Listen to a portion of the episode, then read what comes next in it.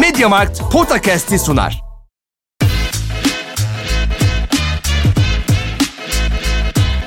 Potakast. Kaan Kural ve Orkun Çolakoğlu'yla NBA gündemine haftalık bir bakış.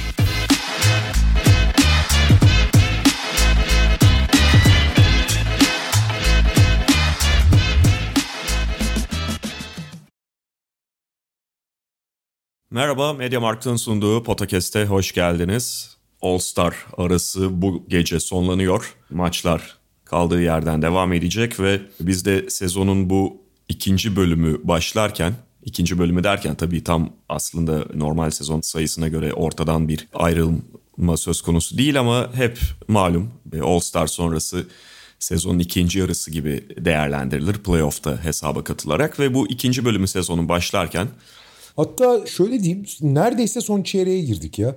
Yani çünkü mesela atıyorum Clippers falan 61 maça geldi. Aha. 57-60 maç arasında oynayan takımlar var. Neredeyse son çeyrek aslında. Evet yani normal sezona göre öyle ama işte playoff'ta değerlendirildiğinde ve hani maç nasıl diyelim maçların önemi tarafından da bakıldığında buralarda bir yerde All Star arasıyla birlikte hani sezonun ilk yarısı ikinci yarısı gibi bir ayrım yapmak pekala mümkün. Ve biraz artık son düzlük gibi Aha. işte takas dönemi de bitti. Kadrolar artık daha çok daha net. Yani bir iki buyout olabilir. Ama onun dışında hedefler belli. Yani sezon başında işte atıyorum mesela New York gibi daha yüksek hede- hedefi olan takımlar bu sene artık oraya çıkamayacağını anladı. Cleveland gibi hani çok daha mütevazi başlayan takımlar artık daha farklı bir noktadalar. Yani artık sezonun kalan çeyreğinde playoff için oynanıyor her şey. Yani hani e, herkes hedefleri doğrultusunda oynuyor artık. Kadrolar da net. O yüzden ligin ikinci yarısı demek şu açıdan bence daha mümkün. Artık şey var. Hani herkes ne için oynadığını biliyoruz herkesin yani. Evet evet ve zaten şöyle bir şey de var. Şimdi biz de bugün playoff takımlarının ve onların aralarındaki katmanları değerlendireceğiz. Yani kategori kategori hangi takım işte nereye dahil, gerçekçi şampiyonluk adayları kim, kimler onların bir boy altında yer alıyor vesaire gibisinden. Şimdi geçen haftaki deadline de gösterdi ki biraz belki ekstrem bir trade deadline dönemi geçirdik. Onu zaten konuşmuştuk ama hani o kadar ciddi değişimler oldu ki bütün takımlarda değilse de belli bölümünde. Onlar için sezon bir noktada neredeyse yeniden başlıyor. Dolayısıyla hani burada bir ikinci yarı öncesi, sezonun ikinci bölümü öncesi playoff'ta da yer alacak takımlara bakış bölümümüz olacak. Onlar hangi kategorilerde yer alıyor? Onları bakış bakışımız olacak. Hatırlatmamızı yapalım. Geçen hafta da bu duyuruyu yapmıştık. Mediamarkt'ta stokları eritme günleri. Son gün 28 Şubat olmak üzere ve yüzlerce üründe fırsatlar var. Kaan abi sana bunu önemli hatırlatmış, duyurmuştum geçen hafta. Valla şimdi maalesef sıcak çatışma yüzünden dolar falan da tekrar harekete geçti. Ertelemeyin hiçbir şey alacaksınız. Ben daha önce erteleyemediğim için hani belki biraz daha sıkışmış durumdayım ama yapacak yani sonuçta herkesin mali durumu kendisine ama daha iyi olmayacak gibi geliyor bana bundan sonra en azından fiyat bazında yani. Evet. Kalite bazında belki olabilir ya da teknoloji bazında olabilir de fiyat bazında daha iyi olmayacağını tahmin etmek güç değil. Evet maalesef böyle bir durum var. Yani hani ciddi ihtiyaçlarınız işte almayı düşündükleriniz varsa bir de bu tarafından tabii bakabilirsiniz. Konferans konferans ayıralım istersen Kaan abi ya da şey Valla Doğu, Doğu'yu zaten nasıl ayıracağız ben çok merak ediyorum yani. Hani evet direkt hadi şey söyleyelim. Abi çok uzun süredir bir konferansta hani evet çok çekişmeli sezonlar, çok kaliteli sezonlar gördük. Özellikle Batı'da yani. Yani yaklaşık bir 10-15 yıldır Batı'daki rekabetin ne kadar çok daha üst düzey olduğunu biliyoruz. Ama belki yani tepedeki takımların yeter fazla domine edememesiyle de alakalıdır bu. Ama abi Doğu'daki playoff kan gövdeyi götürecek bir abi. İnanılır gibi değil şu anda. Yani ben bakıyorum bakıyorum vay anasını diyorum yani. öyle gerçekten öyle. Yani hani şampiyonluk adayları tarafından bakıldığında da onları genel hani değerlendirirsek onlarla başlasak belki doğudan büyük bölümünü seçecektik. Böyle bir 8 takım falan sayabiliyorsan orada bilmiyorum şu anda hani kim kaç sayar. E, Yarısından fazlası %70-75'i falan şeye geliyor. Doğu konferansına düşüyor. Şöyle başlayalım yani hani sadece saymaya. Miami, Chicago'yu belki aralarında ismini geçirebilirsin. Philadelphia, Milwaukee, Brooklyn. Öbür tarafta batıda buna yaklaşan sayıda takım saymak zor. Phoenix ve Golden State'in ötesinde şu anki durumuyla hani şampiyonluk için ciddi söz sahibi olabilecek, iddia sahibi olabilecek takım saymak gerçekten kolay değil Batı tarafından ve Doğu'da hakikaten çok fazla şey var. E, iyi durumdaki Cleveland, Boston gibi takımları da hatta Toronto'yu da eklersen acayip bir playoff grubu ortaya çıkıyor. Kaldı ki Atlanta'yı bunların arasına dahil edemiyoruz. Yani geçen sezonun konferans evet. finalistinden bahsediyoruz. Dahil edemiyoruz derken hani ilk 8 içerisinde yer almadığından yoksa belki de onlar da bir süre önce zaten biraz daha ritim yakalamışlardı. Son düzlükte onlar da bir atak yaparak pekala ve play'ini geçerek oraya kendilerini atabilirler. Geçen sezonun son bölümünde yaptıkları gibi bir atak bekliyorlardı ama hı hı. Bu sene özellikle işin savunma tarafında öyle olması çok daha zor. Şöyle söyleyeyim abi hani 8 takım saydık doğuda. Abi mesela şu anda zaten hani Miami ile Chicago çok az bir avantaja sahipler tepede ama hani sezon sonuna kadar bu sıralama tamamen değişebilir, karışabilir. Fakat hangi dört takım hangi dört takımla oynarsa ve elerse hı hı. abi yani hakikaten çok büyük sürpriz olmayacak ya. Yani e tabii ki daha iyi durumda olanlar var. Biz zaten onları segmente yani segmentasyonunu yapmaya çalışacağız şimdi ama yani abi mesela şöyle bir yolculuk düşün tamam mı? Hani benim için abi doğuda bir buçuk şampiyonluk adayı var. Ben onu baştan söyleyeyim. Milwaukee bir, Miami'de bir buçuk. Yani diğerlerinin hiçbiri şampiyon olamayacak diye değil. Yani onları bir yukarı koyuyorum. Şimdi Miami'yi de koyuyorum ama Miami ile ilgili bir iki çekincem var o yüzden söyleyeceğim. Hani o şey gibi. Milwaukee'yi aynı katmana koymak istemiyorum ama aşağıya da indirmek istemiyorum falan. Öyle bir yerdeyim. Birazdan konuşuruz zaten. Fakat şöyle bir şey var. İşte Milwaukee diyelim ki tekrar şampiyonluğa gidecek. Her şey toparlandı. Brook Lopez iyileşti. Zarttır zuttur. Mesela atıyorum şöyle bir yoldan gidiyor diyelim. İlk tur Toronto. Tamam mı? Hı hı. İkinci tur Philadelphia. Konferans finali Miami. Abi yani şimdi şampiyonluk adayısın ve hani ben mesela kendi gözümden söylüyorum. Benim için Doğu'nun en büyük şampiyonluk adayı. Abicim bu üç turda da elenmesi ulan nasıl oldu da elendi diyeceğim bir durum yok yani. Hı hı. Doğru. Çok acayip yani. Şöyle bir şey de var. Bence 2019 Toronto'nun şampiyonluğundan sonrası için özellikle bu geçerli. Yani 3. sezonu oluyor. 3 sezondur şampiyonluk adayları arasında sayabildiğimiz takımların gerçekten böyle ciddi kusurları da var. Yani bu belki çok kulağa anormal gelmiyor ya da Golden State'in o dominasyon döneminde alıştırdığı bir durum mu? Hani o yenilmezlik hissi bilmiyorum ama kusurdan kastım ufak kusurlar değil gerçekten üzerine vurulabilecek şeyler. Birçok takım için bu geçerli. Mesela önceki yıllara gittiğimizde... Abi şöyle söyleyeyim en basit bu sezon ligi hangi takım domine ediyor en azından şu ana kadar? Phoenix, Phoenix. Ve hani Phoenix'in evet hani son derece takdir etsen de öyle Golden State gibi ya da ne bileyim daha önceki dönemlerde işte ne bileyim 2010'lu yıllar 2010'ların başındaki Miami falan gibi bir aşırı bir korkutuculuğu var mı? Yani çok ciddi bir kudret koyuyor mu ortaya? Evet çok yüksek bir standart koyuyor. Hiç haf yani onu hafife almıyorum. Ama öyle ezici bir standart koymuyor ortaya. Evet evet hatta Phoenix biliyorsun birçok yerde şeye benzetiliyor yani biraz takım yapısı olarak bu 2004 Detroit'e falan benzetiliyor. Ben genelde şeye daha çok benzetiyorum ya 2000 yıllardaki San Antonio'ya. Yani takım standartı olarak öyle 2004 Detroit'e benzetilme sebebi de hani biraz böyle nasıl diyeyim oyuncu profili ve onların arasındaki şeyler geçişler gibi. Hani genelde çünkü NBA şampiyonları bir tercihen iki tane büyük yıldızın sırtında kurulur. Hı hı. Tabii ki burada da Chris Paul ve Devin Booker var ama rol paylaşımı biraz daha denklik içeriyor Phoenix Suns'ta. O yönüyle benzetiliyor Detroit Pistons'a yoksa hani oyun karakteri olarak falan değil tam olarak. Ve şey var yani şimdi tabii ki her senenin şampiyonunda belli kusurlardan bahsedilebilir. Kimse öyle sürekli olarak kusursuz kalamadı. Ama Golden State sonrası hadi on Toronto'dan bir çizgi çekelim. Yani 2019'dan sonraki sezonlara baktığımızda sadece şampiyonlar değil bütün o şampiyonluk adaylarında gerçekten ciddi anlamda kusurlar, noksanlar, eşleşmesi denk geldiğinde çok onların aleyhine gelişebilecek şeyler sayılabiliyordu ve o durum devam ediyor. Bu da belki daha denk bir yarış ortaya çıkarıyor yani tabii ki faktörlerden biri. Ve senin de az önce söylediğin gibi yani bugün Doğu Konferansı'nda ya da Batı Konferansı'nda ama Doğu için daha geçerli. Bir şampiyonluk adayı belirle. Onun hani kendi konferansındaki yolu birinci turdan bile öyle çok kolay gözükmüyor. Kesinlikle. Şimdi şeye gelirsek yani Milwaukee özellikle son dönemde tuhaf tuhaf da mağlubiyetler almış olsa da Hani bir geçen sezonun şampiyon olmasının yani şampiyonluğu nasıl kazanacağını öğrenmek çok önemli bir şeydir abi. Yani oralarda nasıl oynayacağını, o atmosferi tatmak, o baskı altında oynamak.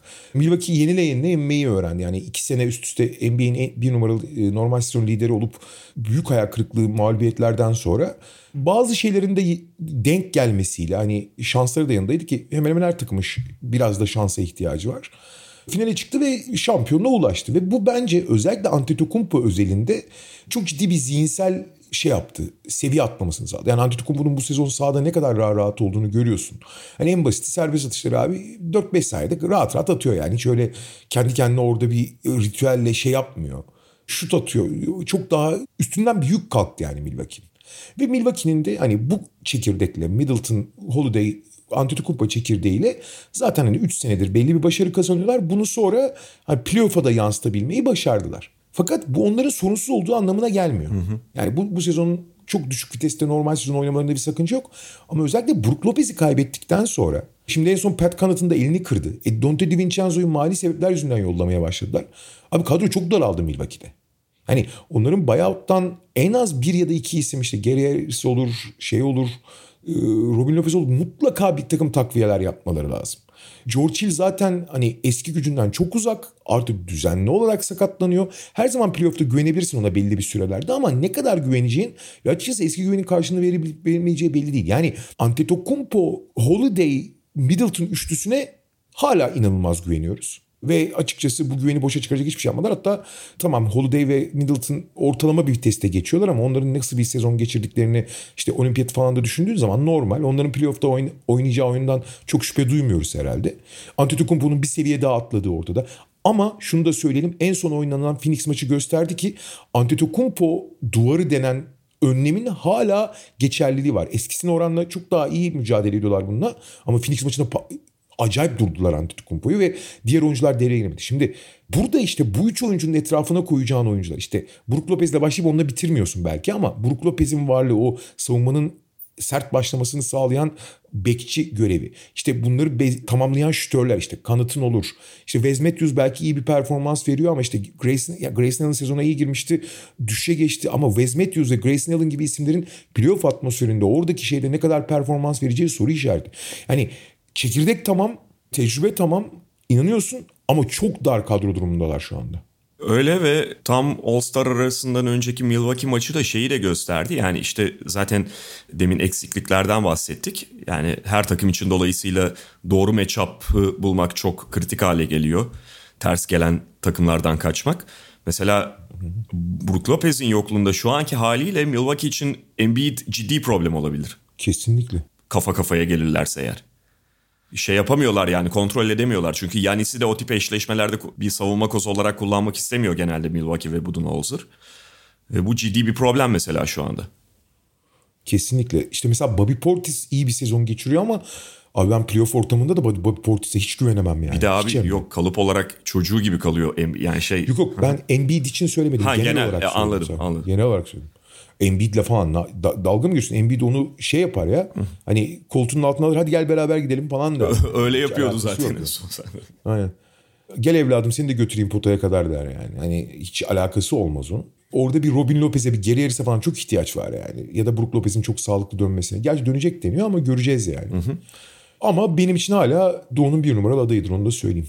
Muhtemelen ben de öyle görüyorum ama yani aynı kaygıları da bir yandan zaten paylaşıyorum. Bu kadro darlığı ciddi bir problem haline gelebilir. Valla açıkçası ben bir tek şeyden çok güveniyordum.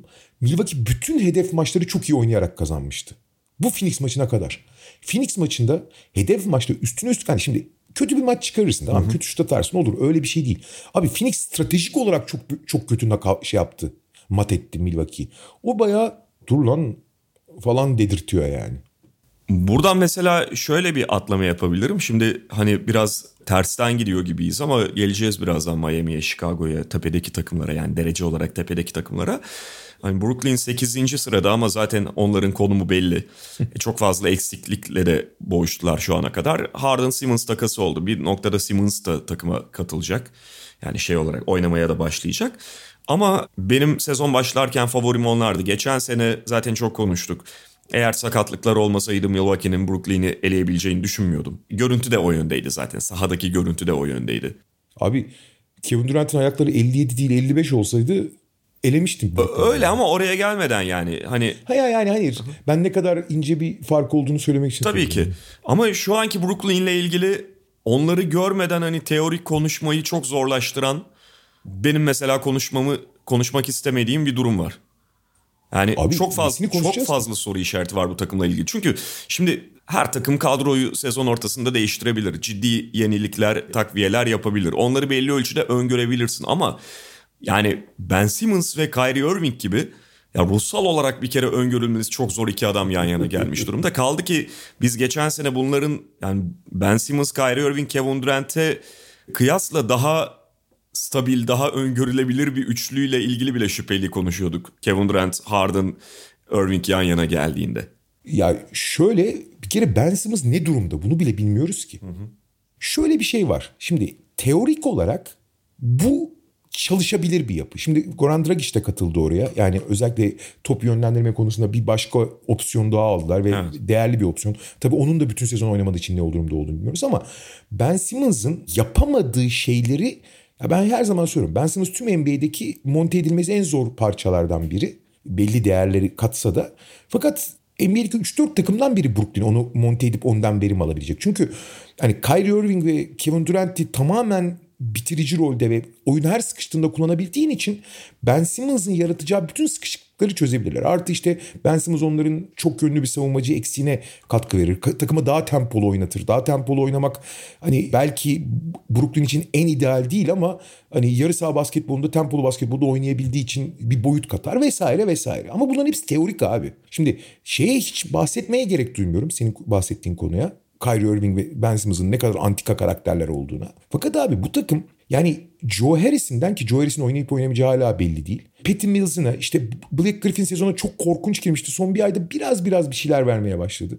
Takım o kadar çaresiz ki uzun rotasyonu konuştuğunda işte Nicholas Claxton mı Blake Griffin mi işte oynayacak Paul Millsap mi gitti Millsap ama hiçbir şey veremiyordu. Lamarcus Aldridge de bir uzun süre oynadılar. Niye Lamarcus Aldridge şut sokuyor diye. Yoksa hani ligin en kötü uzun savunma, savunmacısı Lamarcus Aldridge. Ama onunla oynamak zorunda kalıyorsun. Yani kimlerle oynayacağız? Bu oyuncuları kim nasıl tamamlayacak? Rol dağılımı nasıl olacak? Şey gibi abi yani hazırlık kampına yeni gelmiş gibiler ya. Hazırlık kampına yeni gelmişler ve bir senedir oynamayan iki oyuncuyla gelmişler gibi yani. Evet. Şimdi ne diyeceksin? Ha şimdi Durant eğer sağlıklı dönerse ki bu MCL'den dönüşlerin biliyorsun oyuncuları şey yapabiliyor. Yani en önemli örnekleri işte Marc Gasol 2013'tü galiba. İşte 2016 Stephen Curry. Yani bir gün %100 gözüküyorlar bir gün %80 gözükebiliyorlar. Bu MCL'in iyileştikten sonra da tak oyuncuyu etkilemesi mümkün. Şimdi Durant %100 olduğu zaman çok sorun çözüyor abi. Yani hani çok sorunu çözüyor. Yani hakikaten çok az şey yapmana gerek. Yani sen bir şeyler yapıyorsun. Durant üstünü fazla fazla tamamlıyor. E Kyrie Irving'in de diri, güçlü olduğunu ve doğru oynayacağını varsayarsan o da tüm NBA'in en büyük 5 sorun çözücüsünden bir başkası. Yani ikisi birden olduğu zaman hani bu kadar az bir arada oynamış bir takım için gene de çok iyi bir şey. Yani bundan daha iyisi olmaz kadrosal bazda. Ama abi yani ne Dragic'i hadi Dragic'i bir kenara bırakalım. Yani Ben Simmons'ın hele merkez bir rolde yani top elinde olacak Ben Simmons'ın oynarsa nasıl olacağını diğer türlü işte nasıl bir yapılanma olacağını hani hakikaten hiç bilemiyoruz. Teorik olarak bu takım hala şampiyonluğun en önemli favorilerinden biri. Ama teori teori teori diyorsun. Abi teorinin şeyini bile tam dökümünü bile göremedik yani. Evet ve yani hani işte senin de söylediğin gibi Ben Simmons bu takıma uyar, uydurulabilir, savunmada dert çözer falan gibi şeyler. Ya kesin öyle olur evet diye bir kenara ayırabileceğin, rahatlıkla böyle oldu gözüyle bakabileceğin şeyler değil. Değil. Yani mesela teorik olarak şöyle bir şey var abi. Maç sonunu şöyle bir beşli oynayabilir mi sence Brooklyn? Kyrie Irving, Patty Mills, Joe Harris, Kevin Durant, Ben Simmons. Şimdi teorik olarak oynayabilir. Ama Teorik olarak. Yani Embiid gibi bir karşıda oyuncu olmadığını varsayıyorum. ya Embiid ya da işte backcourt'ta hani ikinci bir şey çok fizikli oyuncu varsa Sim- şeyin Seth Curry ile Kyrie'nin üzerine saldırtabilir rakip. Orada bir ciddi problem var. Bir de Joe Harris olacak mı? Yani mesela benim söylemek istediğim şey asıl bu. Yani hani uzun rotasyondaki problemleri falan da kısa oynayarak çözebilirler. Ki işte Durant ve Ben Simmons'ın uzun gibi yani pota altı oyuncusu gibi oynayabiliyor olmasının hakikaten büyük katkıları, getirileri olabilir. Ama abi bunlar tamamen teorik ya. Ki şimdi öyle oynamaya kalksan şimdi bu çok potansiyelli bir beş tamam mı bu bahsettiğim? Hakikaten çok potansiyelli bir beş. Yani acayip sürklase edebilecek bir şey. Fakat abi bunun için Ben Simmons'la Durant'in 4 ve 5 numara rollerini oynayabilecek işte takım yardımlaşmalarının falan birbirine uyum sadece bir alışkanlık geliştirmek lazım abi. Tamam Brooklyn belki de en az alışkanlık geliştirmesi gereken kadro. Durant ve Kyrie'nin özellikleri yüzünden. Ama o kadar da değil abi. Hani beyler hadi çıkıp oynuyoruz. Şey taktik mak yok bam bam bam o kadar da değil abi. Hı hı. Aynen öyle. Peki tepeye geçelim şimdi. Oradan biraz da alalım. Hı hı. Miami ve Chicago ligin en iyi iki derecesi. Yani e, konferansın en iyi iki derecesi. Valla Miami ile ilgili olarak ligin en iyi savunma takımı olabilecek potansiyelleri olduğunu biliyoruz. Ve açıkçası gerek personel, gerek koç, coaching, gerek oyuncuların iştahı ve niyetiyle bu olabilir ki bunun belli e, şeylerini gördük biz ipuçlarını. Benim en büyük endişelerimden biri artık PJ Tucker'ın bir negatif unsura dönüşmesiydi hücum Hı. anlamında. Ama Eric Spoelstra sağ olsun onu hücumda bırak nötrü neredeyse pozitif bir unsura dönüştürdü. Yani köşede bekleyip işte belli bir yüzdeyle şut atan oyuncudan işte hücumda hücum reboundu kovalayan, işte tek dribbling üzerinden pas veren. Yani hücumda bir aktif parça haline getirdiği için bu handikap da ortadan kalktı. E şöyle düşünüyorsun abi. Kyle Lowry, Jimmy Butler, Bam Adebayo, PJ Tucker Duncan Robinson. Abi şimdi Duncan Robinson dışında hepsi elit seviyeye yakın savunmacılar. Birbiriyle çok koordine bir savunma. Bu herkesi boğar. Herkes yani. Hani Kyle Lowry zaten en iyilerden biri yani gardlarda. İşte onların sorunu hücumdu. Bence hücum anlamında da işte sezonun büyük bölümünde Adebayo ve Butler oynayamadığı için onlar için bu çeyrek bence tekrar onları özel kılan o devamlılığı sağlayacakları periyod oldu. Bunu sağladıkları zaman yani belki bir bubble mucizesi ya da bubble uyumu yakalamak çok kolay olmayabilir. Ama onların yakalayabilecek potansiyeli olan o uyumu, o devamlı ben biliyorsun hücum devamlılıklarından çok etkileniyorum onların. Yani 24 saniyenin son 6-7 saniyesinde onlar kadar ne yaptığını bilerek soğukkanlı savunma hücum yapan takım yok. Genelde o tip pozisyonlarda hani yaratıcıya verirsin atar. Onlar da zaman zaman yapıyor. Butler'a veriyorlar. Butler birebir oynuyor. Hı-hı. Tamam da orada bile ne yapacakları konusunda çok çok rahatlar yani. Bu uyum sağlandığı zaman bu son çeyrekte yani şu ana kadar alternatif oyunculardan inanılmaz verim aldılar ama o oyunculara playoff'ta güvenemezsin abi. Yani daha üst seviye seviyeye çıkmak için. Fakat bu son çeyrekte o uyumu sağlandığını görürsek ben işte o zaman Miami'yi Milwaukee ile birlikte diğerlerinin bir üst kademesine koyacağım. Ki dedi, o yüzden bir buçuk diyorum. Bir buçuk dememin sebebi oydu yani. Hı hı. Bu son çeyrekte o uyumun, o alışkanlığın gelişmesini bekliyorum ki olacağına da inanıyorum ben açıkçası. Ve ya sen devamlılıktan bahsettin. Bir de Miami Heat'i biraz Adebayo ve Butler'ın karakterlerinden gelen bir şeyi var. Ya bu, bu Mesela sezon başında onlarla ilgili en büyük kaygımız neydi? Hani bu kadro çok dar kalacak diye bakıyorduk. 6-7 kişilik bir rotasyon sayabiliyorduk ciddi anlamda. Onu geliştirmeyi başardılar. Ve yani hem geniş rotasyonu hem maç içerisinde aynı anda sahada olan hangi besi onların hepsini yerine göre kullanabilen takım içi hiyerarşiye değil, rakibe göre şekil alabilen bir takım Miami Heat. Bu her takımın öyle kolay kolay yapabildiği bir şey değil. Yani ben rakibe göre şuradan vurmaya çalışayım işte Duncan Robinson'ı perdeden çıkarayım. Max Strus mu oyunda ona set çizeyim üst üste onu dolaştırayım. Onu kovalaması gereken oyuncu zayıf bir oyuncu. Ben de bu silahımı öne çıkarayım işte Kyle Lowry biraz yönlendirsin falan. Bu Butler'ın Adebayo'nun da çok paylaşımcı olmalarıyla ve kendilerini başka forma sokabilmeleriyle gelişen bir şey Miami'de. Ya çok hani Adebayo'nun da Butler'ın da oyunu orta mesafeden başlıyor ve orta mesafeye zaman zaman sıkışabiliyor. Bu biraz sıkıntı da doğurabilir ama yani hep söylüyorum ben onları sezon başına göre çok daha farklı bir noktada görüyorum şey olarak. Yetmez diyordum yani bu kadro. Ana kadro belki yeter ama derinlik yetmez diyordum. Çok değişti fikrim ekstra oyuncularıyla birlikte. Ben de hücumlarının çok kıs yani kadro darlığından daha da öte hücumlarının çok sınırlı kalacağını düşünüyordum. Hı hı. Onu düşünmüyorum artık. Yani iyi bir hücum takımı asla olmayacaklar. Ama yeterli bir hücum takımı olacak oldular bile zaten yani. Onun konuda bu devamlılığı sağladıkları sürece bence orayı o işi yaşayacaklar yani. Evet, evet. Chicago Bulls da farklı açılardan bizim beklentilerimizin üzerine çıktı. Yani onlarda kadro darlığı değil hani bu kadro bu beş bu ana rotasyon birbiriyle uyumlu mu diye düşünüyorduk. İki konu vardı. Birincisi hani Demar DeRozan'ın oraya entegrasyonu ve ne kadar DeMar DeRozan onların sorunlarını onları tamamlayan, Zach Lavine ve Vucevic'i tamamlayan bir oyuncu olduğuydu. İkincisi e, Lonzo Ball, Alex Caruso gibi transferler yapıldı ama bunların ikisi birden kapatan beşlerde olacak mı? Ve kadronun bütününü düşündüğümüzde Vucevic'i, DeRozan'ı işte Lavine'i düşündüğümüzde bu takımın savunması hangi düzeyde olacak şüphemiz vardı. Yani bunların çoğunu açtılar. Sezon başında çok da iyi bir savunma takımıydı Bulls. Pekala Caruso'nun da kapatan beşlerde yer alabildiğini gördük. Diğer oyuncuların çok daha fazla savunmaya konsantre olduklarını ve orada ellerinden geleni yaptıklarını da gördük. Son dönemde sezonun hani şu ana kadarki kısmının ikinci bölümünde savunmada düşüş yaşasalar da ve DeMar DeRozan da zaten geçen hafta da konuşuyorduk. Yani MVP şeyinde seviyesinde oynuyor. DeRozan buraya aslında çok iyi uyacak bir parça mı diye düşünürken DeMar DeRozan uymayı bıraktım e, takımın kalanını kendine uydurdu. Hala Bulls en önemli şampiyonluk adaylarından biri mi yoksa şampiyonluk adaylarını tehdit eden biraz arkadan gelen bir takım mı orası tartışılır ama bu takım kesinlikle bizim beklentilerimizin çok üzerinde. Orası kesin ama ben açıkçası onları mesela Milwaukee ve Miami'nin seviyesine koymuyorum. Bunun tek bir sebebi var.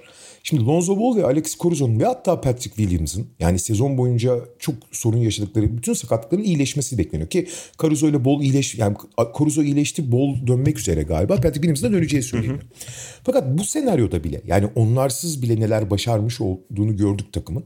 Bu senaryoda bile ben bir kere sezon başındaki e, savunma seviyesinin evet beklentilerin çok yani çok elit seviyedeydi. Beklentilerin daha üzerinde olduğu kesin ama elit olmasını beklemiyorum. Yani o sezon başı diğerlerinin çok hazırlıksız olmasıyla vesaire daha alakalıydı yani. Hani fakat bütün kadro tamam olsa bile bu takımın evet beklentilerin üzerinde ve güçlü bir takım olduğu kesin ama şampiyonluk adı yani Miami ve Milwaukee seviyesinin bir kademe altına koymamı seviyor. Abi playoff dediğin yere geldiğin zaman rakibe göre hazırlandığında Chicago'nun hala belli esneklik sorunları ve belli daha yavaşlatılabilecek parçaları var. Yani DeRozan, Vucevic ki biliyorsun Vucevic de sezonun ilk yarısında felaket oynamıştı. Takım patır patır dökülürken Vucevic'in hücum anlamında ayak yani asıl gücü zaten hücum anlamında. Orada ayağa kalkması biraz takımı oynattı ama DeRozan ve Vucevic'in Keza işte Caruso'nun hatta belli açılardan Lonzo Ball. Lonzo Ball gerçi sadece topu getirip köşede oynuyor falan ama hani onların etkinliğinin kendilerine göre hazırlanmış savunmalara karşı bir miktar düşmesi mümkün. Yani işte DeRozan'ın belli ikili sıkıştırmalarla dönmek yani işte sol omzundan dönüşlerine falan engel olabilecek yapılarla falan biraz daha düşmesi mümkün. Yani onların yani bir Durant gibi bir Jimmy Butler gibi playoff'ta alınan önlemlerin üzerinde oynayabilmesi veya takım anlamında yapılan şeylerde bana hala soru işareti geliyor. Ya ben hala ona ikna olmadım. Burada işte Lavin çok önemli. Çünkü Lavin bunu yapabilir. Hani Lavin'in rolünün daha yükseldiği DeRozan ve Vucevic'in bir, bir miktar daha düştüğü bir kurguyla bunu bir miktar aşabilirler. Ama ben hala onlar için playoff'un normal sezondan daha zor bir yolculuk olacağını. Bu şey demek değil yani ne başarılarını küçümsemek ne de şey için söylemiyorum. Sadece Milwaukee ve Miami'nin benim gözümde onların bir yarım adım geride kalmasına sebep oluyor. Halbuki hani Miami de çok, çok sakatlık problemi yaşadı. Yani Milwaukee de belli oranda yaşadı ama en çok sakatlıklardan etkilenen takım olmaları hala Doğu'nun zirvesindeler. Yani başlarına gelmedik kalmadı hala oradalar. Tam kadro oldukları zaman daha da iyi olacaklar diye bir hani 1 2 artı 2 4 gibi bir işlem yapabilirsin. Ben onun o kadar kolay olmadığını söylüyorum sadece. Tabii Zach Lavine'in dizi tam olarak ne durumda o da bir şey belirleyici. Valla ben All Star maçı All Star maçında oynadığı için çünkü en ufak bir rahatsızlık hissetse muhtemelen oynamak istemezdi. Ben o yüzden iyimser bakıyorum. Yani. Yok e, kendisi de zaten şey bu en son neydi onun adı PRP miydi ondan falan yaptırdı ya. yani sezonun devamı için şey dedi yani idare edilebilir dedi. Şimdi çok rahat olmadığı ortada. İdare edilebilir diye oynayacak. Kobe Bryant'ın böyle bir playoff'u vardı. Hangi sezonda unuttum.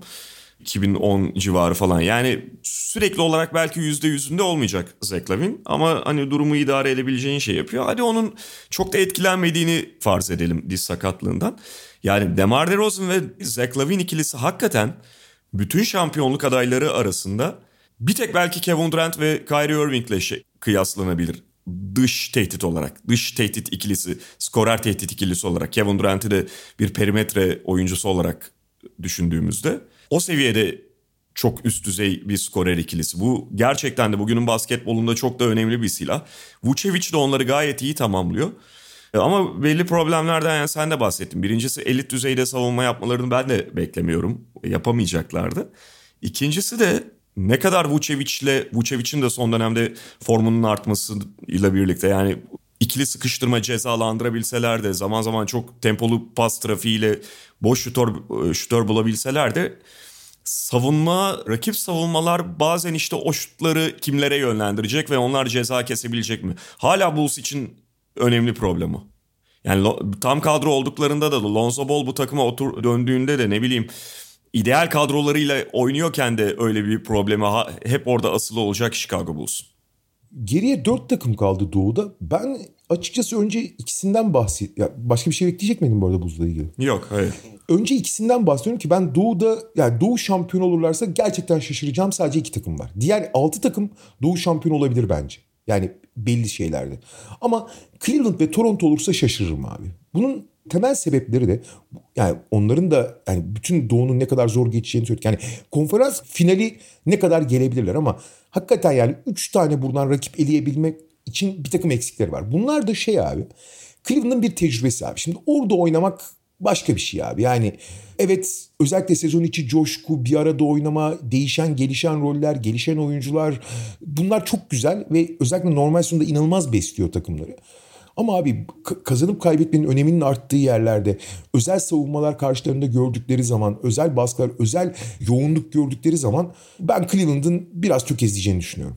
Yani her şeyden önce ve hani teknik olarak da işte topu yere vurabilen oyuncu sayısı azlığı Garland'a gelecek ekstra baskılarda bu takımı çok sınırlayacaktır. Evet savunmada hal zaten elitler ve gene elit kalacaklar ama daha şut temelli oynayan takımlar on, işte bu savunmaya karşı daha belli yerlerden hücum edip işte Jared Allen ve Evan Mobley'nin yan yana olmasından belli ölçülerde yararlanacaktır. Belki Markanen'i hiç kullanamayacaklar buralarda. Ki Markanen sakat dönüyor gerçi ama bunlar Cleveland'ın handikapları. Sadece handikaplarından bahsediyorum çünkü hani konumladığım yer açısından. Yoksa onların da elit takım olduğu yani bir ya da iki rakibi hatta hani Doğu şampiyonu ol, olmaları imkansız demiyorum ama diğer takımlardan bir yarım adım geriye koyuyorum. Hı hı. Yani bu hiyerarşide. O yüzden. Toronto ise abi Toronto NBA'nin en sıra dışı basketbolunu oynayan takım. Yani Pascal Siakam 5 numara oynuyor, hücumda 1 numara oynuyor abi. Yani ki hani tamam yok işte bunu yapıyor ama yok için fiziği 5 numara fiziği. Yani o özel yetenekleri biliyor. Abi Pascal Siakam 5 numara fiziğinde de değil yani. Hani inanılmaz baskı yaparak işte autobot gibi kollarla, traplerle, miraplerle rakibi acayip top kaybına falan zorlayarak bunun tetiklediği hızlı hücumlarla falan hücum ediyorlar. Çünkü abi her ne kadar Fred VanVleet ve Pascal Siakam gerçekten özellikle Pascal Siakam muazzam bir sezon ikinci yarısı geçiriyor olsa da bu takımın yarı sahada üretmesi çok zor abi. Yani hakikaten yarı saha. Ve playoff atmosferi o senin bulduğun açık sahalara o kadar izin vermez. Takımlar çok daha konsantre olur. Rakibin zaaflarına hücum eder. E, Toronto evet müthiş baskılı bir savunma yapıyor ama çok üst düzey bir savunma olduğunu da söyleyemezsin. Bu top çalma riskini aldıkları için özellikle çember savunma falan konusunda çok sorun yaşıyorlar. İyi hazırlanan hem psikolojik hem taktik anlamda iyi hazırlanan takımlar Toronto'nun bu zayıf taraflarına biraz fazla fazla vurabilir. Ha Toronto pek çok takımı çok yorar, çok yıpratır doğu, denk getirdiği maçlarda rakibin hatalarını çok ağır cezalandırır. Ama bu abi 3 rakip yenmelerine yetmez bence. Bir de şu da var. Toronto'nun bu dönem yakaladığı çıkışta şey de önemli. Yani çok dar bir kadroyla oynuyor artık. Yani doğru, doğru. neredeyse ilk beşi 48 dakika oynatacak her maçta Nick Nurse. Ve o, orada Nick Nurse yani Amiyane tabii çok eşeklik ediyor abi. Bu Tom Thibodeau'nun zamanında yaptığı hataydı. Hani hem takımı çok yıpratıyorsun. Aha. Çok yıpranmış gelecek playoff'a. Çok yorgun gelecek. Hem de abi oyuncuları çok ciddi riske atıyorsun. Ve şimdi şöyle bir şey de var. Şimdi normal sezonda fikstürü falan da yakaladın mı? Hani bench'ten ben eksiye düşmeyeyim, vur Allah vur diye oynamayı anlayabilirim. Ama playoff'ta isterse her maçta 48 dakika oynasın ki Toronto'nun şampiyon olduğu sezonu hatırlarsan yani ilk defa öyle bir şey görmedik belki ama turda, her tur bir kişi daha eksilmiştir rotasyon. Sonra finalde yine biraz genişletti ama bir, bir ara resmen 6,5 kişiyle falan oynuyordu. Hmm. O Philadelphia serisinde falan Milwaukee'de o halleri gelmişti. Philadelphia serisinde 6,5 kişiyle oynarsın. Hani oynamasan daha iyi olur ama abi Şubat yani Ocak ortasındaki abuk subuk bir Charlotte maçını da 7 kişiyle oynama be kardeşim. E, öyle bir de şu da var yani Toronto'nun şu anki o 5'i hani playoff'ta diyelim ki playoff'ta sıfırdan tazelenmiş olarak koyuyorsun o beşi. Geçmiş bütün yorgunluklarını bir şekilde sildin. Bir şey kalmadı. Yüzde yüz taze olarak geliyorlar. Be- yetmez abi. Şampiyonluk için falan. Ben ya o şey o kategoriye koymuyorum. Keza Cleveland'ı da çok dar kadro oldukları için Boston'ı da koyamıyorum ben. Abi şöyle Boston ve Philadelphia bence yani Brooklyn apayrı bir vaka ama en ilginç durumdaki takımlar abi. Philadelphia'nın niye olduğunu hani söylememize gerek yok. Hani Harden fiziksel olarak ne durumda? Hı hı. Hani sakatlığı biraz yalan mıydı yoksa gerçek mi yoksa çünkü hamstring sakatlıkları yükseltmeye çok müsaittir. Daha geçen seneden taşıyor. Ama varsayalım sağlıklı Harden. Yani biraz abarttı o sakatlığını takımdan ayrılmak için falan ve sağlıklı. Abi şimdi Harden Embiid ikilisini yaptığın zaman abi bu, bu müthiş bir şey yani. Bir iç bir dış oyuncu. Fakat abi Harden ve Embiid oyun stilleri itibariyle o kadar da uyumlu bir ikili değiller. Ha bunu tabii ki yontabilirler. Harden daha fazla işte Harden çünkü ikili oyun partneri bulduğu zaman şey yap saplanan ikili oyun partneri ister. Embiid hiç saplanarak oynamıyor. Abi Embiid zaten son iki senedir tamam ligin en iyi uzunu diyebilirsin. En iyi pota altı oyuncusu diyebilirsin. Ama abi büyük oranda yani şeyden Shaquille O'Neal'dan çok Kevin Durant'e daha yakın oynuyor basketbolu şu anda. Evet içeriden de gücünü gösteriyor, fiziğini kullanıyor falan ama Joel Embiid tamamen teknik üzerinden ve şut üzerinden oynuyor artık. Hı hı. Fiziğini kullanmadığı için söylemiyorum bunu ama fi, fiziğiyle potaya yakın oynamıyor zaten. Veya öyle devrilmiyor. Zaten Embiid hiç perde yapmıyor ki abi. Perde üzerinden oynayan bir oyuncu değil. Ama şimdi Harden'la oynayacaksan perde üzerinden oynamak zorundasın abi. Ya da en verimli olması için. Ha, bunların verimi nasıl olur? Embiid buna alışır mı? Harden ona alışır mı? Alışabilirler. Bunlar çok üst düzey oyuncular zaten. Alışmasalar bile bir şeyler yaparlar. Sağlıklı olduğu ve bu ikili olduğu sürece Harden her ne kadar bence artık hiçbir zaman o 2018-2017 zirve Harden olmayacak ve her sene biraz daha erozyona uğruyor. Ama ne olursa olsun hiçbir şey olmasa Jason Kidd gibi oyun kuracağı bir herif. Yani hani muazzam bir organizatör. Hani kimse bir laf edemez ona. Ve hala çok etkili vesaire vesaire. Bu uyumu ne kadar yakalayacaklar? Hani Miami için söylediğimden çok daha geçerli. Yani son çeyrekte bu uyumun ne kadar yakalanacağı önemli. Bir de abi göz ardı edilen bir şey var. Philadelphia abi önemli iki parça kaybetti. Seth Curry ile Andre Drummond. Andre Drummond da o kadar önemli değil. Yani yedek uzunları yok ama Embiid zaten muhtemelen 40 dakikalara yakın oynayacaktır playoff'ta. Cole Stein'i aldılar. yani bir şekilde idare edersin diyelim. Ki ne olursa olsun hani bir kayıptır. Ama abi Seth Curry'nin kaybını işte Furkan, Shake Milton, Taybul'u hiç söylemiyorum. Taybul başka bir şey oynuyor çünkü. Ama yani diğer dış oyuncular ne kadar kompanse edecek ve bu ikilinin etrafını nasıl bezeyebilecekler ve bu bu uyum yani çünkü Harden ve Embiid oyunlarını değiştirmeye çalışırken takım da oyununu değiştirmek zorunda ve uyum sağlamak zorunda. Yani onlar da sezona yeniden başlıyor gibiler belli açılardan. Hı hı. Bu son çeyrek işte dedim yani Miami'nin uyum sağlaması için görmek lazım. İşte Brooklyn'i görmek lazım. Philadelphia için bence herkesten daha geçerli. Evet. Yani onların kurguyu oturtması herkesten bunu oturtabilirlerse o zaman şampiyonun en önemli adayı olurlar. Ama bu hiç kolay bir süreç değil onu söyleyeyim. Hı hı. Yok, ben de yani bu kadro darlığı falan onlar için de ciddi problem. Hani demin Boston veya Toronto ile ilgili söylediğim ama burada Embiid ve Harden gibi iki faktör olduğu için tamamen dışarıda bırakmak da mümkün olmuyor. Ama yani Boston... Abi şey geri... Heh. Bu arada geri Harris öyle bir role geldi ki yani 4-5 takım için kurtarıcı rolde olabilir yani. Doğru.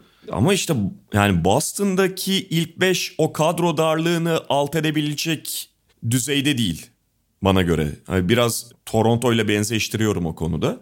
Son dönemde kesinlikle çok daha iyi durumdalar ya da işte Derek White transferini ikimiz de o takası ikimiz de Celtics açısından çok olumlu bulduk ama fazla dar ve yani 6 kişiye kaldığını düşünürsek bu işin kalacağını düşünürsek aşağı yukarı bence Boston'ın o çekirdeği bunun altından kalkabilecek. Eğer bir şampiyonluk adaylığını konuşuyorsak o seviyede bir çekirdek değil henüz. Abi ben yani Daniel Tyson'da en azından rotasyona girebileceğini düşünüyorum burada.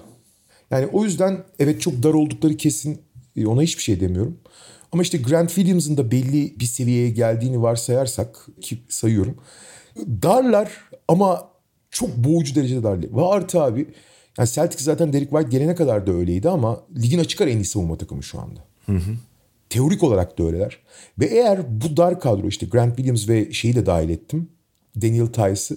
Ya onlardan bir 10-12 dakikalar, 13 dakikalar, 15 dakikalar alabilirlerse ki bence Grant Williams'dan alıyorlar zaten. Çok da uyum sağlamış durumdalar. Abi bu takım evet hücumu çok çok fazla güven vermiyor. Çünkü hala başkalarını üretmek konusunda ciddi problemleri var. Derek White oraya çok az merhem olabildi.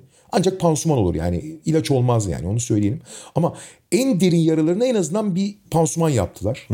Oyunu başkalarına organize etme konusunda. Ama abi savunma da anormal bir seviyeye çıktı ve sonuçta Jalen Brown ve Jason Tatum'a yani iki tane atabilen, yaratabilen garda kendisi için yaratsa da başkaları için yaratmıyorlar ama kendisi için yaratabilen hücumcuya sahip olduğun zaman hücumu hep belli bir seviyede tutabilirsin abi. Ve bu savunmanın evet rakipler de yoğunlaşacak. Çok üstüne savunmalar var.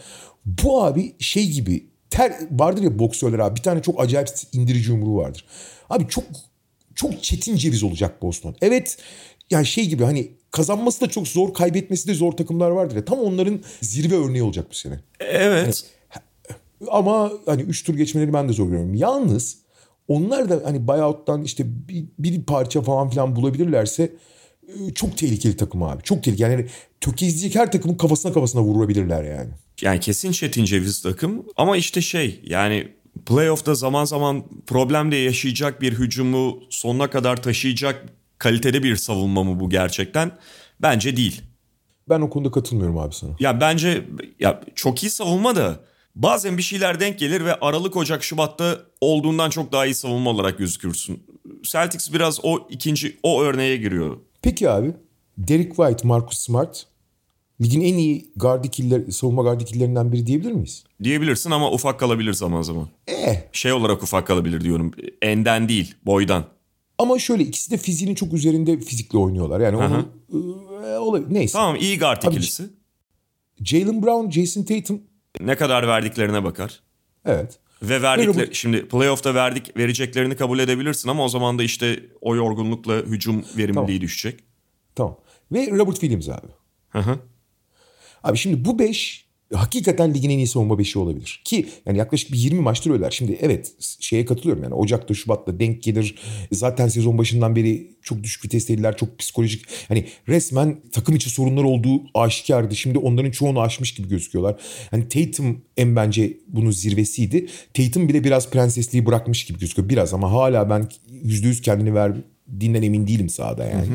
Ama şimdi bu soyunma odasında var olduğunu farz ettiğimiz olmasa bile en azından sahaya yansıması böyle gözüken şeylerden sıyrıldıkları zaman abi bu 5 hakikaten ligin en iyi savunma 5'i olabilir. Hakikaten yani ve bunu yakalayabilecek uyuma da sahipler, tamamlayıcılığa da sahipler vesaire. Hani e, ben bunu playoff'a da yansımaması için hiçbir şey görmüyorum yani. Hiçbir e, sorun görmüyorum yansımaması için. İşte şey abi ya yani Robert Williams'ın mesela tamam bu takım mesela sürekli switch yapıyor falan da daha çok böyle dışarıda yani onun switch yaptığı senaryoları daha çok kullanacak ona göre kurgulanmış hücumlara karşı izleyelim. Şöyle ama Boston o konuda çok akıllı abi. Yani bence ben zaten en çok ondan etkilendim. Boston 4,5 kişi switch yapıyor abi. Yani 5 switch yapmıyorlar. Robert Williams'ı belli pozisyonlarda switch ediyorlar. Şimdi ha şey konusunda çok haklısın ona bir şey demiyorum. Yani Robert Williams'ı switch'e zorlayıp dışarıda tutabilirler. İşte onu Ama diyorum. o konularda o konularda Boston şey Boston'da kontrası var yani. Hani onu switch yapmadan oynatabiliyorlar. Her şeyi switch yapacak yapmaya programlı değiller. İşte- mümkün oldukça onu switch ettirmiyorlar. Çünkü çünkü bazı takımlara karşı mecbursun. Ya switch yapacaksın ya bir şekilde o toplu oyuncudan ayrılmayacaksın. Bakalım yani benim ufak soru işaretlerim var onlarla ilgili Ba- ya da bazıları ufak bazıları büyük. Onları öyle geçebiliriz. Doğuda konuşacağımız başka biri kaldı mı? Valla işte sen Atlanta'dan bahsettin. Yani bu 8 içerisinden kalmadı. Evet Atlanta'dan zaten başta bahsettik. bahsettin ve Atlanta dışında da yani Charlotte'ın veya işte aşağıdakilerin herhangi bir şekilde burayı tehdit etme ihtimali yok. Atlanta'nın durumu da göreceğiz ama çok uzak bir senaryo. Hani bir şekilde play'inden bu takımlardan birini altı al. Yani mesela atıyorum işte Charlotte'ı yener ve daha sonra işte Toronto ile oynarsa belki bir şekilde playoff'a girebilir 8. sıradan ama hani çok zor yani. Özellikle Clint Capela bu haldeyken falan hani bu takımın ortalama bir savunma olmasına bile imkan yok. Ha Clint Capela çok kendini iyi hissetmeye başlar ve bu takım en azından savunmada biraz ortalamaya yakınsarsa çok harika bir sezon geçiriyor Trey Young. İşte Bogdan Bogdanovic iyileşti. Hala bir o dişi var, ısıracak dişi var ama o öyle olacak, bu böyle olacak, şu olacak falan filan derken daha play'inden iki maç kazanacaksın falan. Çok yakın senaryolar değil bunlar yani. Batı'ya geçtiğimizde şimdi Phoenix ve Golden State zaten onlar öne çıkıyorlar ve derece olarak e, zaten tepedeler. Şampiyonluk adayı olarak e, bir çırpıda onları sayıyoruz. Bunların arasında Utah'ın katılmasını bekliyorduk ama Utah bence bugün itibarıyla o tartışmada devre dışı. Bence de. Ve bir de tabii şey var. Yani ne olacağını bilemediğimiz Jamal Murray, Michael Porter bir noktada bu takımda olacak mı? Jamal Murray olacak da Jamal Murray hangi seviyede acaba dönecek? Michael Porter'ın son durumu ne gibi bilmecelerle, soru işaretleriyle birlikte tam kestiremediğimiz Denver Nuggets. Sana, sana bir şey soruyorum abi. Michael Porter ve Jamal Murray %100 değil ama gayet iyi seviyede döndüler. Gayet iyi ama... Gayet iyiler. Ha. Gayet iyi seviyede döndüler ve turlar ilerledikçe belki de daha da iyiye gidecekler doğal olarak hani ısındıkça. Şampiyonluk adayı mıdır Denver Nuggets? Ya şöyle abi Phoenix ve Golden State seviyesinde bu konferansta ya da diğer diğerlerinde işte en öne çıkardıklarımız kadar olamazlar. Ben orada da farklı düşünüyorum ya. Yani ben olabileceklerini düşünüyorum. İkisinin de iyi olduğunu varsayarak. Yani %100 değil ama %90 ve üzerinde. Çünkü yani. abi- Gayet iyi oldukları. Yani ciddi savunma problemleri olabileceğini düşünüyorum. Ben de tersten bakıyorum. O konuda sana katılıyorum. Ben de Golden State ile Phoenix'in o kadar iyi olmadığını düşünüyorum. Ha olabilir. Ya mesela Phoenix'le ilgili ben hani bunu sezon boyunca çok söyledim. Phoenix ben, ben 2000 işte 2001 2010 San Antonio'ya benzetiyorum. Olağanüstü bir standartları var. Birbirleriyle muazzam bir uyuma sahipler. Herkesin görev tanımı çok iyi. Özellikle Devin Booker bu sezon bence bir ileri adım attı ve süper yıldız kapısını tıklatmaya başladı. Özellikle 3 sayı volümünü falan arttırdığı için. Fakat abi bu takımın e, işte DeAndre Ayton sezonun çok büyük bölümünde çok toparladı ve geçen seneki playoff çizgisine yaklaşıyor. Birbiriyle oynamaktan çok memnun, çok uyumlu, geniş, değerli bir kadroları var. Bunlara hiçbir şey söylemiyorum. Fakat abi o kadar fazla Chris Paul sepetine doldurmuşlar ki yumurtaları işleri çok zor abi. Yani Chris Paul'ün en üst düzeyde düzenli olarak oynaması lazım. Şeyden dolayı abi top, topla ya- yaratan oyuncuları yok. Devin Booker yaratıyor ama çok büyük oranda kendine yaratıyor. Jay Crowder, Michael Bridges, DeAndre Ayton, işte Cameron Johnson, Javal McGee gerçekten iyi performans veriyor. Hepsinin rolleri iyi. Ama bütün bu rol yani hani ana bir merkez dişli var ve bütün dişler ona bağlı. Bu merkez dişlinin zaman zaman tekleyebildiğini biliyoruz. Ya da tekleme ihtimali her zaman var. Bu kadar olmaz abi. Yani bu, bu çok riskli bir standart. Ve açıkçası Phoenix'in işte en son Milwaukee'yi nasıl perişan ettiğini de biliyoruz. Rakipleri oyun iki taraf mesela Devin Booker gibi oyunu bu kadar iştahla iki taraflı oynayan bir oyuncunun olması, Chris Paul gibi bir lider olması bunların hepsi çok artı şeyler. Michael Bridges gibi bir savunmacı vesaire vesaire. Ama abi şeyleri de Phoenix'in daha üst bir vitesi pek yok. Anlatabiliyor muyum? Phoenix çok yüksek bir çıta koyuyor. Onun üstüne çıkabilirsen yenebiliyorsun. Aynen. Eski San Antonio'lar gibi. Daha yukarı çıkması çok kolay değil. Bu takımda yani şu anda bu takımların hiçbiri o çıtaya çıkabilecek gibi kolay kolay gözükmüyor. Ama çıkılabilecek bir çıta o. Onu demeye çalışıyorum. O konuda haklısın abi. Yani Chris Paul dışında oyunu işleten bir orada kaynağın olmaması. Devin Booker bunu zaman zaman yapıyor. Yani e, kendi skoru dışında da yapabiliyor ama orada da işte Devin Booker'ın onu yapması şeye çok bağlı. Kendi verimli oyununa da bağlı bir taraftan. ironik biçimde. Yoksa Devin Booker'ı birebir de kontrol ediyorsun ve tamamen bunu işletmeyen bir oyuncuya da dönüşebiliyor. Fazla tehdit haline gelmediğinde. Evet öyle bir Chris Paul bağımlılığı var Phoenix'in ama standart oyunları çok üst düzey. Ve bu Javel McGee şeyiyle falan çok büyük açık kapattılar. Yani gözüktüğünden çok daha büyük bir açığı kapattı geçen sezonla kıyasladığımızda. Ama mesela ben aralarında değerlendirdiğimde şu anda Phoenix Lig'in en iyi derecesi ama Golden State onların üzerine koyuyorum. Golden State ile ilgili de şu var. Stephen Curry çok böyle sırt çevrilemeyecek bir düşüş yaşıyor. Çünkü artık iki ayı buldu o düşüş. Abi All Star'da tamam hocam ben geldim dedi. Gerçi son çeyrek gene kaçırdı ama. Yani hani, hani doğru fakat şöyle bir şey var yani All Star'daki görüntüler yerine herhangi bir Golden State antrenmanının sonundaki şut idmanının kesitini koysalar Abicim en iyi oyuncular karşısındayken çatır çatır attı çocuk. Sen de hiçbir şey beğenmiyorsun. ben All Star'ın abi bu sezondan sonra olacağından değil de artık kaldırılması gerektiğini düşünüyorum. Yine seçimler yapılsın falan ama buna gerek yok abi. Kimseyi yormayın. Gerçekten bak. İnsanları seçsinler yani. Yormasınlar yani şey genel olarak. Yok, yok ben biliyorsun ben ben bayağı bir süredir o, o noktadayım zaten. Yani şimdi podcast dinleyicisi bizim sırdaşımız sayılır. Ne kadar sırdaşsa artık bu kadar kişi ama ben hani bir sırrımızı verelim. Ben hiçbir zaman biliyorsun hani genelde esportta görevlendirmeyi sen yapıyorsun. Hani öyle bir görevlendirme falan şeyimiz yok. Yani bütün sezon hani abinin sayılırım ben senin. E, Ben bir şey istesem sen beni kırmazsın. Ama bütün sezon boyunca ben tek bir şey istiyorum senden değil mi? All Star maçını anlat. Doğru.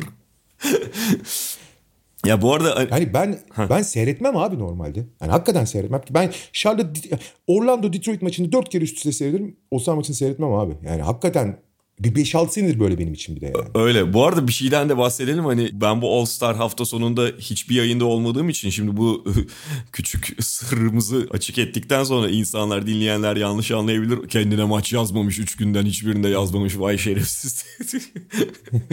şey olmuştu. Ben önceki haftanın başında bir pozitif şüphesi olmuştu.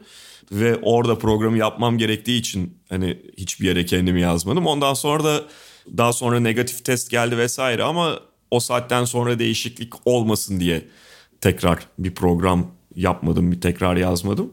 Onunla ilgiliydi.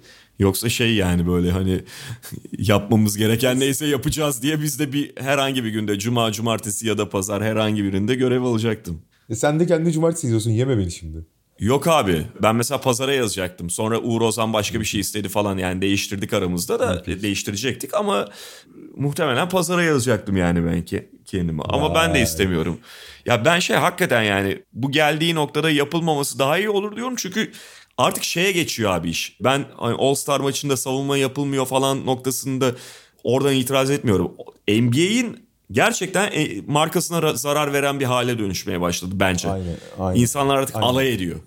Ve yani kimse yani savunma beklediğim için falan söylemiyorum. Yani olsa ne güzel olur ayrı konu da.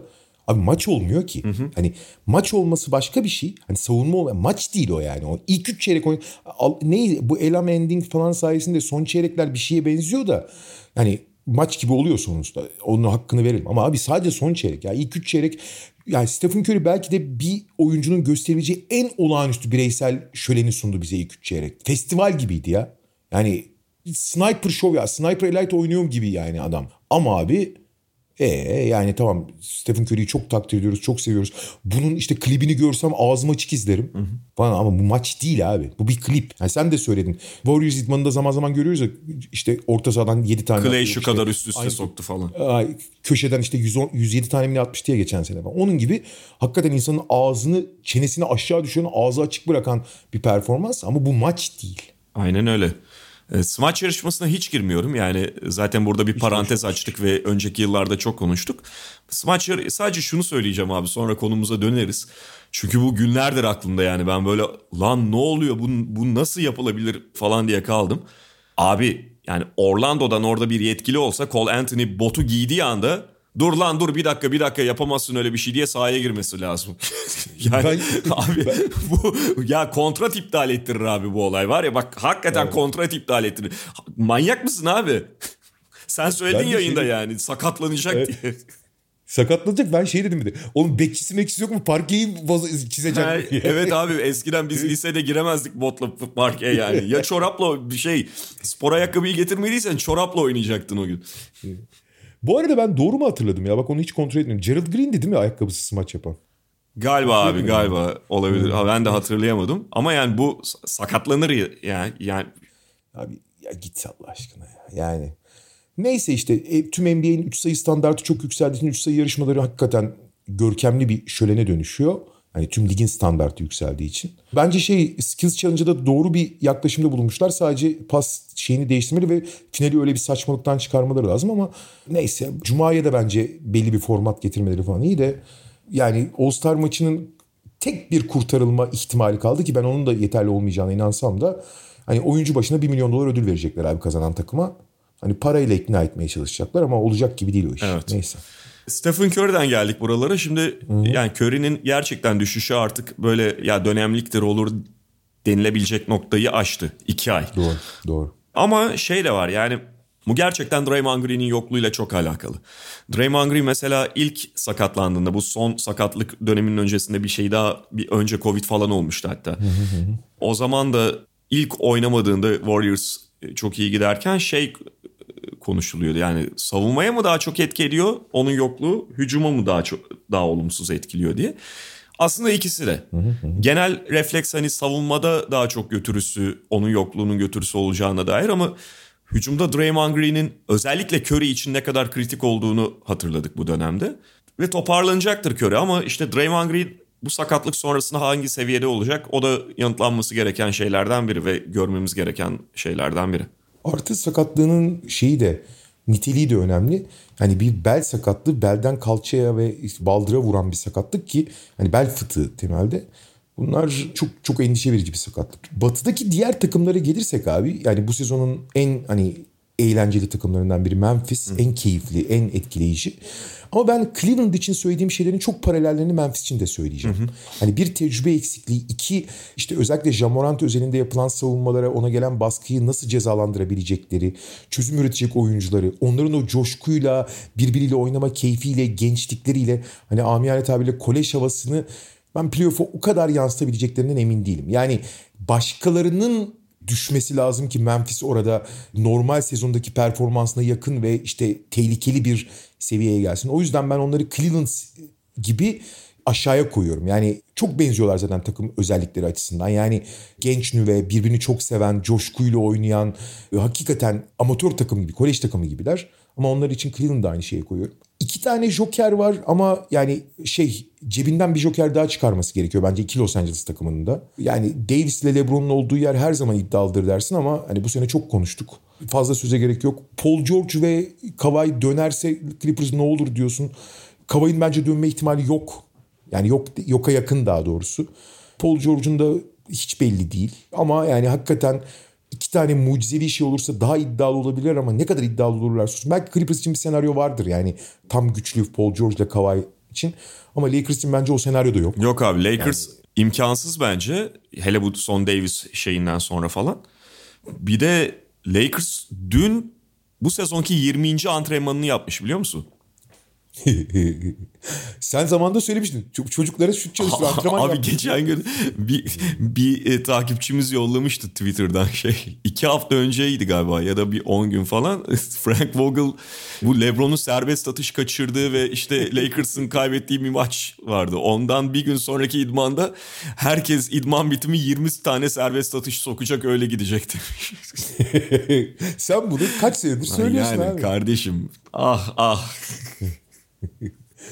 Ee, şimdi burada iki tane de şey kaldı. Ben Minnesota için de hani çok ümitli değilim. Yani çok ekstra eforla, muazzam bir mücadeleyle. Bence güçlü ve iyi birbirini tamamlayan bir beşli oynuyorlar ama ya bu takımın savunması da bu sene etkileyici yerlerde ama playoff'a bunları çok yansıtabileceklerini çok düşünmüyorum. Hı hı. Playoff'ta performansı normalin altına inecek çok oyuncuları var. Yani Carl Anthony Towns dışında işte D'Angelo Russell olsun, işte Patrick Beverly olsun, Anthony Edwards olsun. Hani bütün diğer parçalar hücum anlamında playoff atmosferinde çok daha sınırlanabilecek oyuncular. Kat gene yapar yapacağını da yetmez yani. Burada en enigma takım bence zaten bu sene 30 takım içinde benim hani Chicago biraz öyleydi ama artık hani en azından bir şeyler okuyabiliyoruz. Abi en okunamayacak takım Dallas herhalde. Bence onlar da kendilerini okunabilir hale getirdiler deadline'da. Yani biraz daha ben e, evet biraz enigmatik halleri vardı ve yani olumlu anlamda da daha çok şey beklenebilirdi Dallas'tan. Porzingis'li bir senaryoda ama yani biraz kendilerini daha tahmin edilebilir hale soktuklarını düşünüyorum. Ama işte Luka Doncic yani 2022 başından beri yani yaklaşık işte ki özellikle son bir ay ama aslında iki aya yakın bir süredir yani inanılmaz bir seviyede oynuyor. Ve ne kadar durdurulamaz olduğunu biliyorsun. Yani Kavay bile adamı yavaşlatmakta çok zorlanıyor. Ama tabii bu kadar yük yüklemenin de geçtiğimiz yıllarda gördük maç sonlarında, seri sonlarında ne kadar yıprattığını da biliyoruz. Durdurulamaz bir oyuncu ve herkes devreye sokuyor. Üst düzey bir savunma ritmi yakaladılar. Bu iyi bir formül ama 3 tur geçecek bir formül değil abi. Yani Luka Doncic'in de nefesi yetmez oralara yani. Tek başına yetmez en azından. Öyle. Utah'tan bahsettik işte. Yani hı hı. Bu dış savunmayla imkansız bence. Ve onların Ve takım kimyası var. anlamında da ben zedelendiğini hissediyorum, görüyorum. Dışarıya da biraz yansımaya başladı dikkat edersen. Yazık ki abi. Geçen sene iyi bir fırsat vardı. Çok kötü eşleşme geldi. Bu sezon Donovan Mitchell da bir adım ileri attı. Daha da uyum sağladılar ama bütün diğer parçalar işte Royce O'Neal'ı Hadi Boyan Bogdanovic'i o kadar saymayayım. Orada da işte Ingles çok düşüşteydi. Jordan Clarkson düşüşteydi. Yani zaten dar olan kadrodaki her biri iyi rol paylaşan oyuncuların hepsi düştüğü için yani geçen seneki geçen seneki takıma bu seneki Donovan Mitchell'ı koysalar belki çok çok daha başka bir şey olurdu ama şimdi İngiliz de devre dışı kaldı. İyice daraldı kadro. Elleri kolları çok bağlanmış gözüküyor ya. Evet ve bu ne kadar bundan sonrasına yansır bilmiyorum. Yani bunu dışarıda bırakarak konsantre kalıyordur belki ama Donovan Mitchell'ın geçenlerde verdiği bir demeç de çok dikkatimi çekti şeyle ilgili. Gober'le ikiniz de biraz Kobe Shaq gibi misiniz hani olabilir misiniz gibi bir şey soruluyordu galiba kendisine. O hani çok iyi geçinemediklerine falan da şey değinerek. O da şey demiş yani hiç hani bu soruyu böyle görmezden gelmeye çabası içinde falan olmayıp ya umarım o kadar şampiyonluk kazanırız falan gibi bir yanıt verdi. Belki de geçiştirmeye çalıştı ama bana sanki biraz evet var öyle bir tansiyon kabulü gibi geldi. Yani Denver işte buraya oradan girmiştik abi. Denver Nuggets'ın durumu ne olacak? Heh. Hangi oyuncularla playoff'ta Denver Nuggets'ı izleyeceğiz? O gerçekten çok şey böyle belirleyici olabilir. Bugünden tahmin edilmesi, öngörülmesi de imkansız. Ve bu arada benim söylediğim senaryo da imkansız yakın. Yani hem Cemal Murray'nin hem Michael Porter Jr.'ın iyi durumda dönmesi çok çok uzak, çok çok uzak bir ihtimal yani bence. Evet yani ben özellikle Michael Porter Jr.'da o şüpheyi taşıyorum. Aynen. Ç- ç- kesinlikle birebir katılıyorum. Çünkü e, şöyle bir şey de var. Michael Porter Jr. gerçekten iyi durumdaysa ya da durumda olacaksa artık ondan iki yönlü bir katkı da beklersin. Jamal Murray biraz daha farklı. Ve işte hani şey dedim ya demin savunmada ben özellikle şüphe taşırım onlarla ilgili diye. Porter Jr.'ın da bu sezon şu geçirdiği sakatlıktan sonra ben iki yönlü üst düzey katkı verecek kadar dönebileceğini, o kadar sağlıklı olabileceğini çok düşünmüyorum. Artı hani çok bahsettik ama onun sakatlığının da yani liseden getirdiği ve iki bel omur yani bir bel omurunda kırık vardı yani. Hı hı. İki, bir buçuk sene oynayamadı falan yani bu şey değil. İşte atıyorum parmağın kırıldı iyileşti gibi bir durum da değil yani. Ve bir de şu da var. Yani Denver bence akıllılık etti en başta bu sezonun kalanında oynamayacak şeklinde olayı anons ederek. Bundan sonra dönerse de hani belki bir sürpriz olacak o günkü şeye göre. O günkü kabule göre. Ama döndüğünde bile ben zaten çok zorlanacağını, zorlamayacaklarını düşünüyorum. Yani sen bahsettin işte geçmiş bu konuda zaten son derece sıkıntılı. Üzerine titriyorlar.